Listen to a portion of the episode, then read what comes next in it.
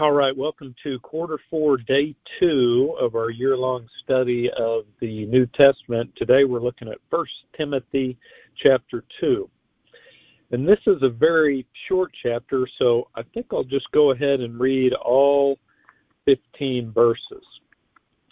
I urge you, first of all, to pray for all people. Ask God to help them, intercede on their behalf, and give thanks for them Pray this way for kings and all who are in authority, so that we can live peaceful and quiet lives marked by godliness and dignity.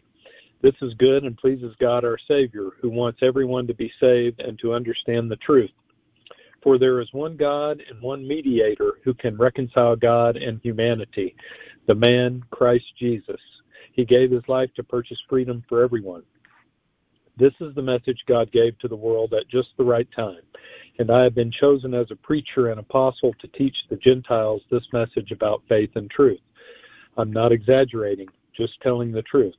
In every place of worship, I want men to pray with holy hands lifted up to God, free from anger and controversy. And I want women to be modest in their appearance. They should wear decent and appropriate clothing and not draw attention to themselves by the way they fix their hair or by wearing gold or pearls or expensive clothes. Women who claim to be devoted to God should make themselves attractive by the good things they do. Women should learn quietly and submissively. I do not let women teach men or have authority over them. Let them listen quietly. For God made Adam first, and afterward he made Eve. And it was not Adam who was deceived by Satan. The woman was deceived, and sin was the result. But women will be saved through childbearing, assuming they continue to live in faith, love, holiness, and modesty. So that's the whole chapter two there.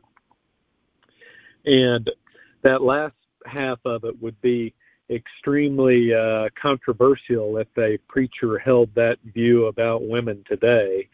Maybe we can give Paul a pass on it since he uh, he was working and preaching in a totally different era uh, back then. But that definitely wouldn't wouldn't fly in uh, modern society. But anyway, I love the sentiment of the first half of the chapter today. We should be praying for our leaders.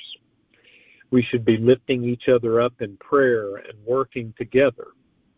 You don't see a lot of that really around in the world today. People tend to want to be right. They want everyone to acknowledge that they're right. People want to have power, you know, and, and people create such controversy so often such unnecessary controversy, trying to be right, trying to win, and get their way. We see it in politics, we see it in relationships, we see that kind of selfishness all the time. Paul throws out a different idea than just fighting selfishly for power and control. He says instead of that, we should come together in prayer, praying for everyone. So it's got me thinking today. It's it's interesting what praying for someone can do, isn't it? For example, in a marriage where there is difficulty or dissension, it can bring about a spirit of grace. It can soft, soften hard hearts. It can bring about reconciliation. In a political sense, or when, or when considering you know, the practices of, of government, prayer can bring about maybe more of a willingness to work together to find a solution that works for everyone.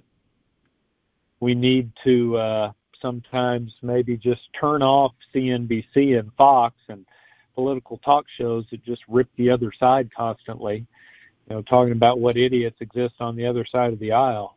We need to probably turn off our social media sometimes and quit getting this constant stream of reinforcement of our own ideology you know that is fed by the some logarithm that only sends like-minded viewpoint, viewpoints to us you know because that that just kind of furthers us going down the road where we just choose sides on all these topics that really aren't just one-sided so maybe instead of choosing sides, let's do what Paul says and and pray for both sides.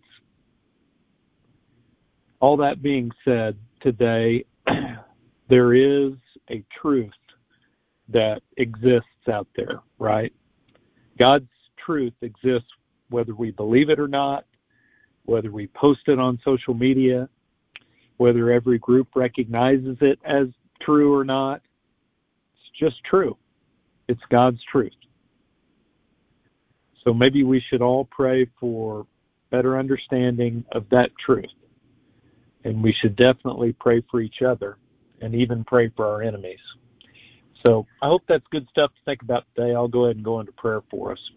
Lord, thank you for the words of Paul and uh, his example of um, going from from uh, church group to church group, community to community, and and helping them and praying for them and encouraging them to pray for each other. Um, we know we know you have a truth about uh, women's role in society, so we're not going to talk a, talk about maybe the the the the second half of this chapter today. So we we know you love everyone equally, and every everyone has an equal ability to uh, learn and teach and participate in society. But Lord, thank you so much for for the example uh, that sometimes we see, certainly we read about in the heroes of the Bible, but even people today who are really prayer warriors who make sure and pray for everyone and instead of needing to be right, wanting to be right, fighting to be right, instead they pray even for their enemies. So help us to be like that too. Thank you so much for your son Jesus. It's in his name we pray. Amen. Have a great day.